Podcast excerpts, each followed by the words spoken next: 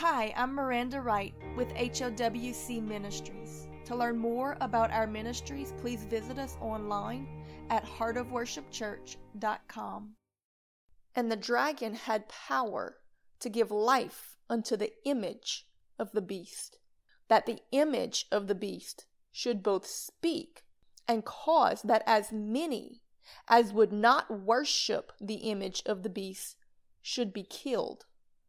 And he causeth all, both small and great, rich and poor, free and bond, to receive a mark in their right hand or in their foreheads, and that no man might be able to buy or sell except that he had this mark, or the name of the beast, or the number of his name. Here is wisdom.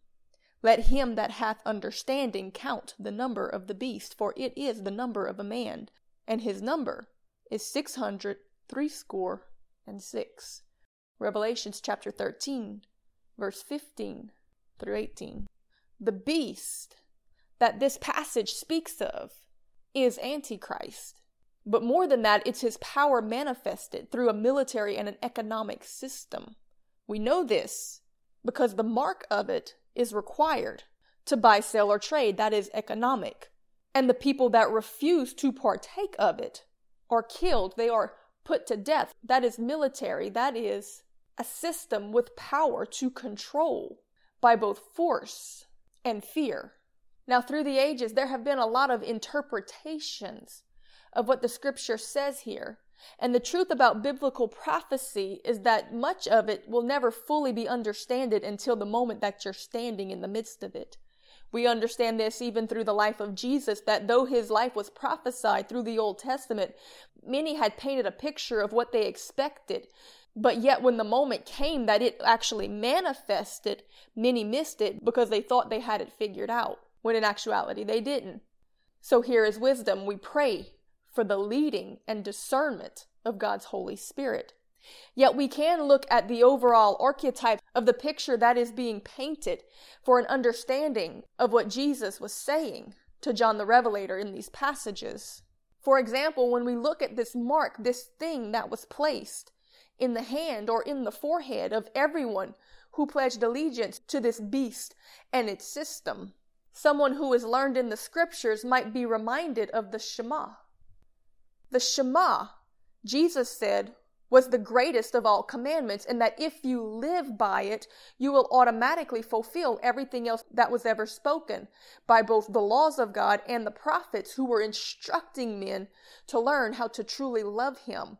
With everything, the Shema is the passage, of course, that says we will love the Lord thy God with all of our heart, our soul, our mind, our strength, and we will love others as ourselves. It's a declaration of love and devotion, submission and commitment to the Lord God Almighty. It's a declaration of our faith in Him as our husband. It's a wedding vow. It's a declaration that we trust Him to be able to take care of us, to defend us, to protect us, to provide for us, that He truly is all we need. And if we believe it and love Him with everything that we have, we will automatically obey everything that the prophets had to say, everything that the law dictated. And if we love others even as ourselves, we will never walk selfishly into sin and materialism, self righteousness, or wickedness. We will always do what's right in the eyes of Jesus. The Shema is the greatest commandment ever given according to Jesus. It's a declaration of our love for and our obedience to God above all else. It's like a wedding vow, and many a Jew through the ages literally wrote it down and placed it upon their hand or their forehead. A visual reminder, a symbol like a wedding ring, symbolizing their love, commitment, and devotion to the Lord God Almighty and no other. Their commitment as a bride to a bridegroom to be wholly set apart for Him and Him only in service, in devotion, in love, in adoration, in submission, in obedience, in trust, in his faithfulness. In Exodus chapter 13, verse 15, we read, And it came to pass when Pharaoh would hardly let us go, that the Lord slew all the firstborn in the land of Egypt, both the firstborn of man and the firstborn of beasts. Therefore, I sacrifice to the Lord all that openeth the matrix, being males, but all the firstborn of my children I redeem.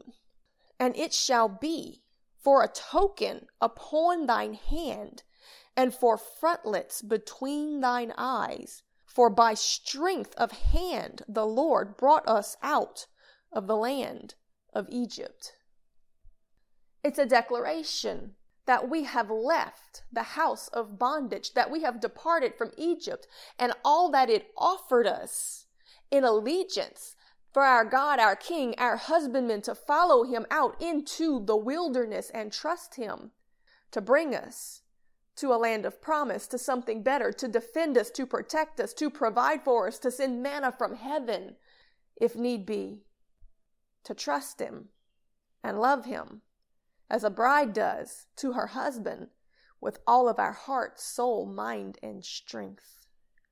So in this do I see the mark of the beast as a type of anti Shema, an antichrist wedding ring, if you will, a symbol that you love or committed and devoted to another lover, to things to an economic system for the sake of security and ease to selfishness for what you can get out of it, to bondage for the sake of the things of Egypt. Because you see, in the book of Revelations, it gives us a further image that this beast doesn't come alone. It comes with a whore, it says, riding upon it, the whore of Babylon. So also do I see that as the bridegroom, as the lamb, as Christ has his bride, so does this antichrist, this beast, have his. But it's not a true bride. It's an adulteress, one not willing to commit or to depend on God for what she needs, like a bride does to her husband. My friend, if you take the mark of this beast, you align yourself with her and you take the Antichrist's wedding ring for security and for gifts and for things, material gifts, and a sense of control instead of spiritual gifts and a place at God's throne. We will be part of one or the other. We will be part of the bride of Christ, or we will be part of the whore of Babylon. This is an archetype that will play out to the greatest degree in the final hours of this dispensation, but it is something that has played out over and over to some degree throughout the ages. And more often than not, sadly enough, this whore of Babylon comes out of God's own church. It's a bride full of pride that is seduced into taking matters into her own hand and not trusting in the faithfulness of her husband. Yet was Christ willing to pay the price of his very life to redeem us from it. We see the image of this played out in the book of Hosea, where God called the prophet to take a bride of whoredoms. And he married her and he loved her and he cleaned her up and he gave her everything she needed and she brought forth children for him. And of course, we're told through the story that she is a type of Israel, which is a type of the church. He took her away into the wilderness where he provided for her, where he loved her, where he protected her. But eventually, the lust in her heart for the things of the past, the things of Egypt, came upon her, and she returned to her house of bondage and the other lover. And in Hosea chapter 2, we see this imagery as Hosea, as a type of Christ, pleads with this bride that has forsaken him, for things, ease, vainglory, and economic securities. He spoke to the children that they had together and said, Plead with your mother, plead with her, for she is not my wife, because she had made herself the lover of another. Of course, Hosea loved her, and he gave everything that he had to redeem her. This was not a threat of cruelty. This was a plea that the consequences of her actions and her trusting and running after this beast would cause her to lose everything. Because that if she was not his wife, That if she separated herself from him in her whoredoms, she would no longer be within the realm of his protection or provision. And I feel that Christ is pleading the same plea right now with the bride.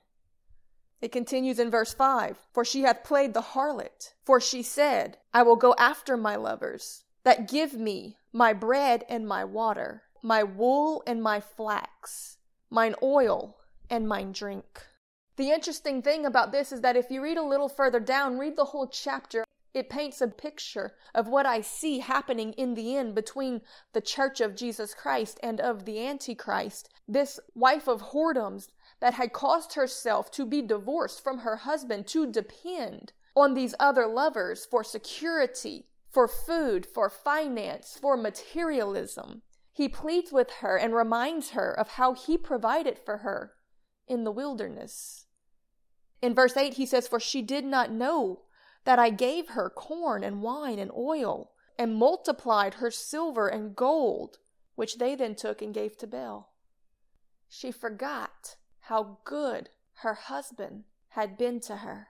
And so the story continues that she follows after these other lovers for what she can get in her selfishness until they have stripped and abused and robbed her of everything. She did not get security or freedom. Oh, she may have gotten the pleasures of Egypt for a season, but the end of it was death because the enemy took it all back in the end and left her with nothing, stripped, destitute, beaten, poor, broken, ugly, naked, no one wanting her, no one to defend or fight for her. At which point Hosea sells all that he has, takes everything, and goes to purchase her back. He becomes her redeemer. He bankrupts himself to save her. This is a beautiful image of Christ and the bride, because through the ages, the bride has done this many, many times. Yet in the end, does it come to a point that it becomes so blatant that when this antichrist system steps in and the mark is given, there is no more space for repentance because God has clearly warned us of it, but I want you to see the parallel between the whore of Babylon riding this beast as a type of not only antichrist, but anti bride. So that people understand what the scripture says that once you partake of it, once you receive it, there is no coming back from it. According to the scripture, those who receive the mark cannot be saved anymore. He won't take them back. They've committed themselves. They've trampled his blood underfoot and counted it unworthy and married the world and bear the mark of it. And the parallel I'm making between the harlot in the time of Hosea and the harlot that rides upon the beast, it says that she lived deliciously, that she arrayed herself in scarlet, that she was drunken upon the blood of the martyrs. She cared only about her own pleasure, about her material gains, her things, her easy life, her gold and her silver. She didn't care who she hurt in the process. She didn't care how much it grieved the Father's heart, as long as she got something for it. The Antichrist spirit works through materialism. It offers gifts. It offers pleasure. It offers ease. It offers economic securities. It offers a counterfeit of the dependency that we ought to have on Christ, our spiritual husband. And it steps up and takes the place of it. And in the end, it will require a mark of allegiance, a Shema, on the hand or the forehead, or possibly even in it, a sign of commitment a marriage to the beast, the Antichrist system. This story of Hosea, it's very heartbreaking, and God did it to show us what He endures for us as He watches His bride be seduced before Him for silly things like materialism and gifts and wine and oil and gold and silver when He is able to give so much more than this. He is able to provide for us and bring us peace in the wilderness. He is able to be a better husband. Yet we do not trust in him. We don't put our faith in him. We don't give him our commitment, our Shema. When he speaks, we don't listen. We chase after the lies, the promises, the gifts, and the perceived securities of the Antichrist system and become a harlot, riding this beast part of Mystery Babylon, which the scripture says in the end that she will be drunken on the blood of the martyrs of Jesus Christ, the true saints. And Jesus warned us himself that there will come a time where men will kill you and they will think that they are doing my work. My friend, I'm here to warn you that this harlot comes out of the church. She is a seduced bride who has become unfaithful, untrusting, undependent, uncommitted to her true husband.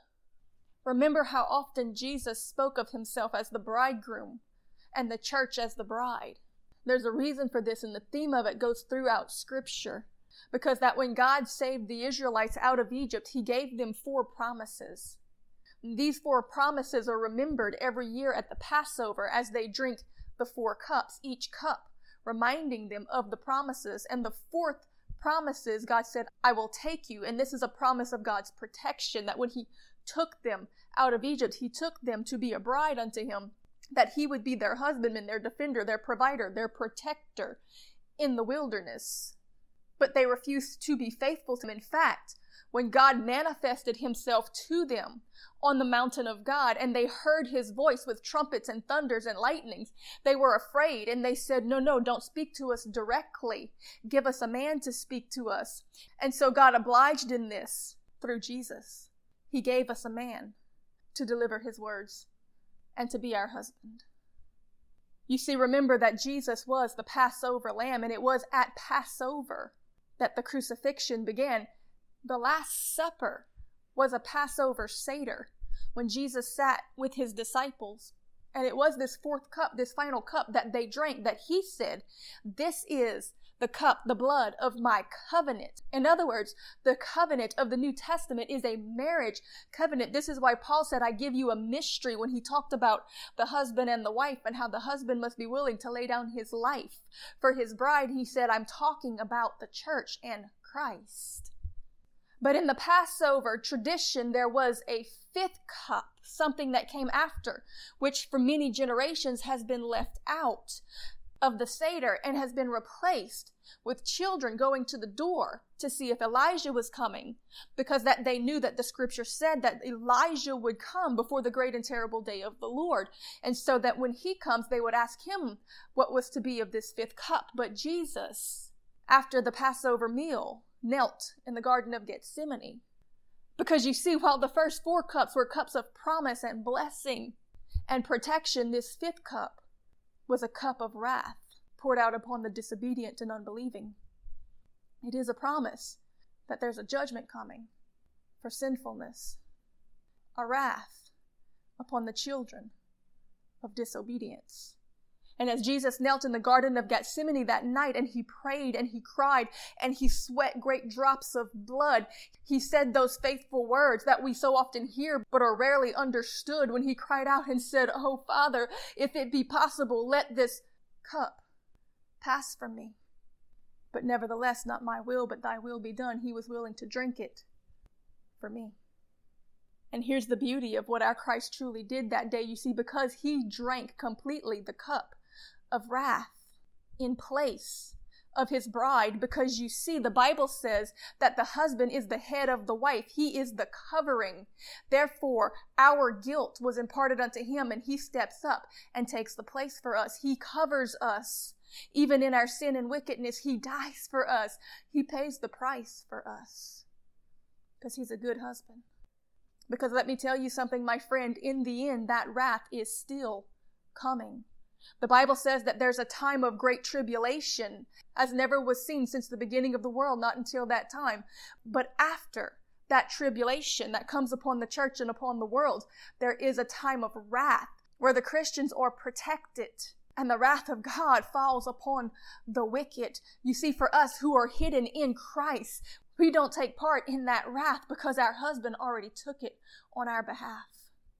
Jesus took that wrath. Therefore, if we are hidden in him and he resides in us, then we are exempt from it. He already drank the cup. But for all of the rest of the world, the sinful, the unbelieving, the prideful, the rebellious, the violent, the selfish, that wrath is still coming, and they will drink their cup of it. Because if they trust in the wrong husband, they have no covering. The scripture says specifically that the Antichrist and his followers will pay the ultimate price during this time of great wrath. In Revelations chapter 14, verse 17, speaking of the Antichrist, the beast, and his bride, this whore of Babylon, who enticed the world to sin along with her, therefore to take in this cup of judgment. It says that the angel came forth saying with a loud voice, Fear God and give him glory, for the hour of his judgment is come. And worship him that made heaven and earth and the sea and the foundations of the waters. And there followed another angel saying, Babylon is fallen, is fallen, that great city, because she made all the nations to drink of the wine of the wrath of her fornication. You see, this fifth cup, this cup of wrath, was prophesied by Jeremiah to be the wine cup of the wrath of the Lord. In fact, there are three main harvests in the land of Israel. There is a barley harvest that represents Jesus. It's the first harvest that comes in. The Passover bread would have been made from barley, the loaves and the fishes, the manna, all that represented Jesus, who is the bread of life, was made of barley. It's the first harvest that is gathered into the master's barn. And then the second harvest comes. That's the wheat harvest. This is why Jesus said the kingdom of heaven is like unto a man who sowed wheat in his field, and the enemy came and sowed tares within it. And he said, let them grow up together because in the the end, when the harvest comes, I'll separate the wheat from the tares. That is the return of Christ, the second harvest, when the saints are gathered into the kingdom. But the third harvest in Israel is the grape harvest. And the Bible says that in the end, sinners will be gathered into the great winepress of his wrath. So it is no coincidence that this harlot bride, this Babylon, this sinful, adulterous, religious system it's military, it's economics, it's pleasures and lust and materialism.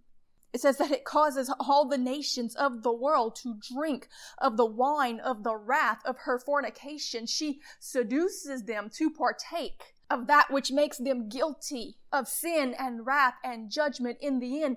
And she prevents them from being in marriage covenant with Jesus, with the only one who can save them from it.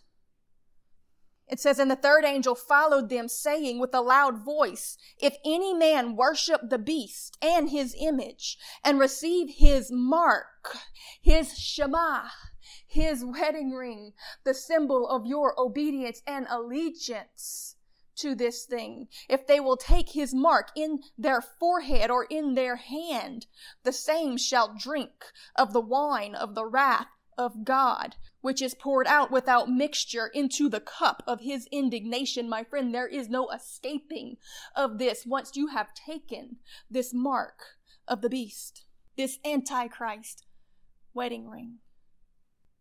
It says, And he, those who do this, shall be tormented with fire and brimstone in the presence of his holy angels and in the presence of the Lamb. Those who rejected him for this other husband and the smoke of their torment ascended up forever and ever, and they have no rest day or night who worshipped the beast and his image, and whosoever receiveth the mark of his name. Here is the patience of the saints. Here are they that keep the commandments of God and the faith of Jesus. Understanding this, my friend, will help you to have patience and endurance unto the end, because the word says that only those who endure till the end shall be saved. You've got to be faithful to your marriage covenant. Oh, Jesus, through trial and tribulation, through blessing or desolation, for better or for worse, in sickness or in health, till death do us part, we pledge to you our faithfulness, our whole heart. And we thank you, God, that you are willing to pay the ultimate price, to stand in the place of an unworthy bride. Let us be found waiting, ready, believing, and still honoring our wedding ring. You see, the Bible talks about New Jerusalem, from which Christ will rule the earth after his resurrection, that it is to come down from heaven like a bride adorned for her husband, and it will be inhabited by the righteous saints of God, those who were faithful to him. Remember, Jesus prophesied that I will go and prepare a place for us, and that bridegroom is coming back to receive his bride unto it. But also, in like manner, is the whore of Babylon described as a great city from which the Antichrist will try to rule the world. This is why Jesus tells us in the book of Revelations, Come out of her, my people, lest you be partakers of her sins and also of her plagues and the punishments for those sins. Because, my friend, you cannot inhabit both cities. You cannot serve both masters. There is no dual citizenship.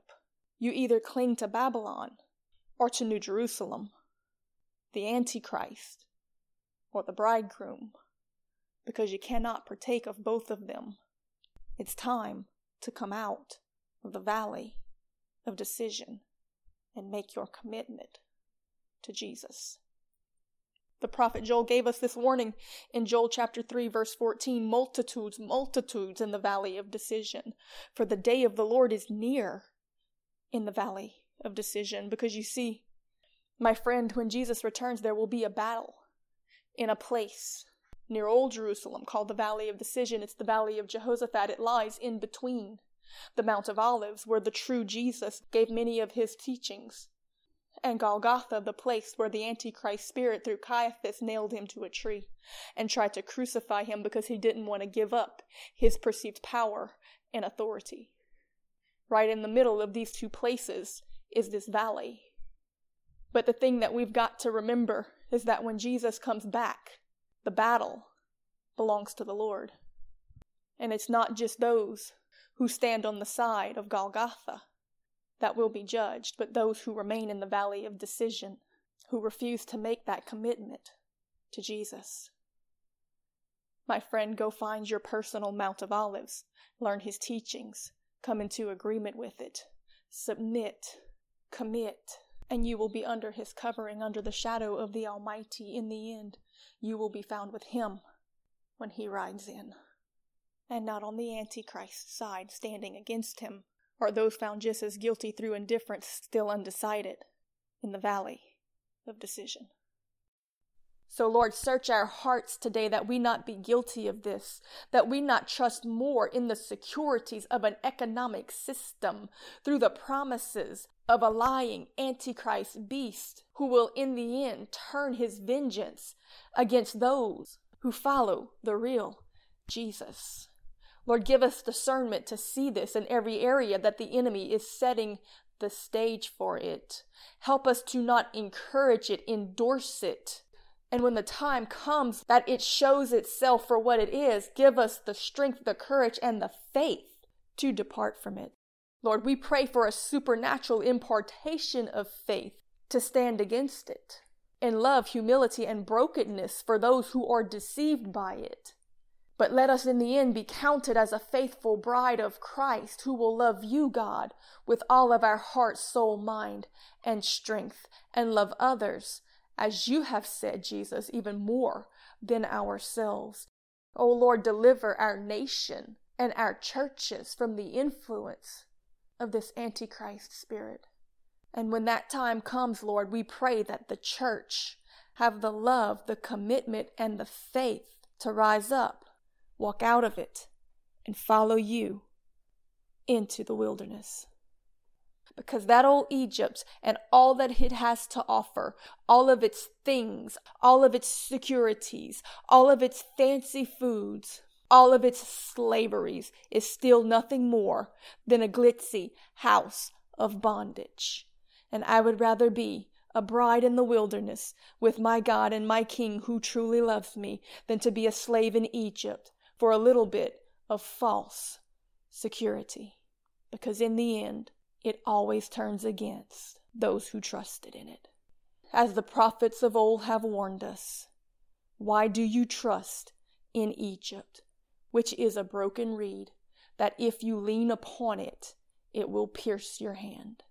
Don't trust in it, it will only hurt you in the end. But our God, He is mighty to save. He is able. He is faithful. He always makes a way. Rivers in the desert and paths in the wilderness. We thank you, God, for your faithfulness. Let us be found a faithful bride to Christ in the midst of our trials and tribulations. And let the generations to come declare that we will Shema, we will listen, we will obey, we will trust, and we will follow you because we believe in your love for us.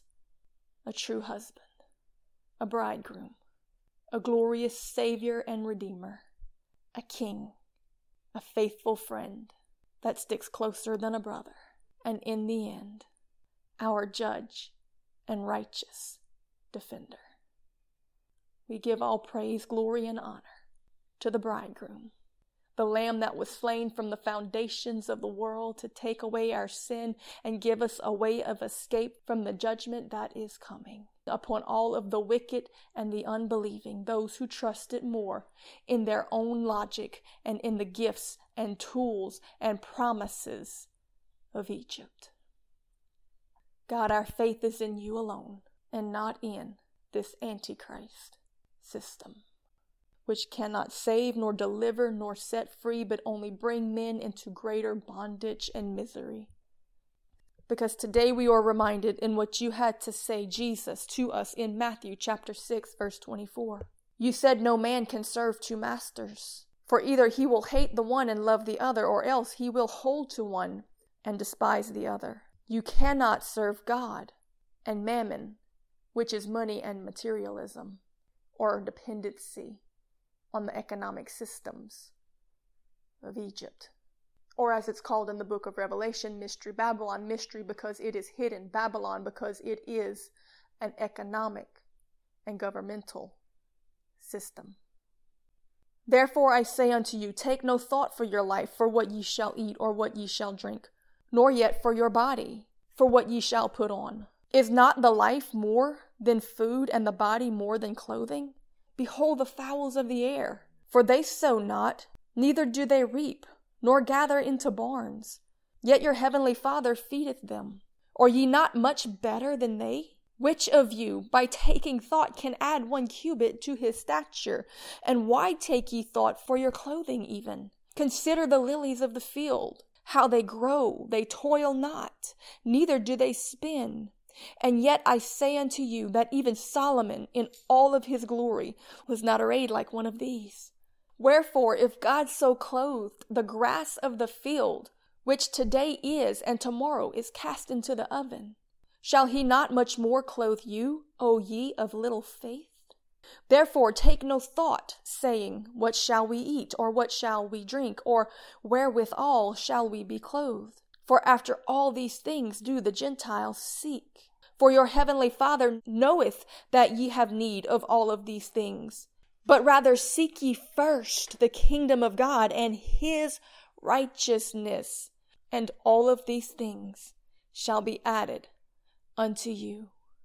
Lord, we receive that wedding ring from you today that Shema that be written upon our heart, Lord, on our hand and on our forehead, that spiritual mark, Lord, that commitment, that declaration that we believe in our heart and now profess with our mouth that we love you with all of our heart, soul, mind, and strength, and we will love others even as ourselves. No, even more than that, Lord, as you have loved them, the new commandment that you have given. Lord, we trust you to equip us for the commission and the mission and the season in which you have positioned us, Lord. We believe that you are our provider, our protector, that you place all that we need before us, God, that you are able to defend us, Lord, that you have a place prepared for us, and that you are coming back again as our husband to take us to New Jerusalem. God, we give you praise and glory in who you are. We will tell your story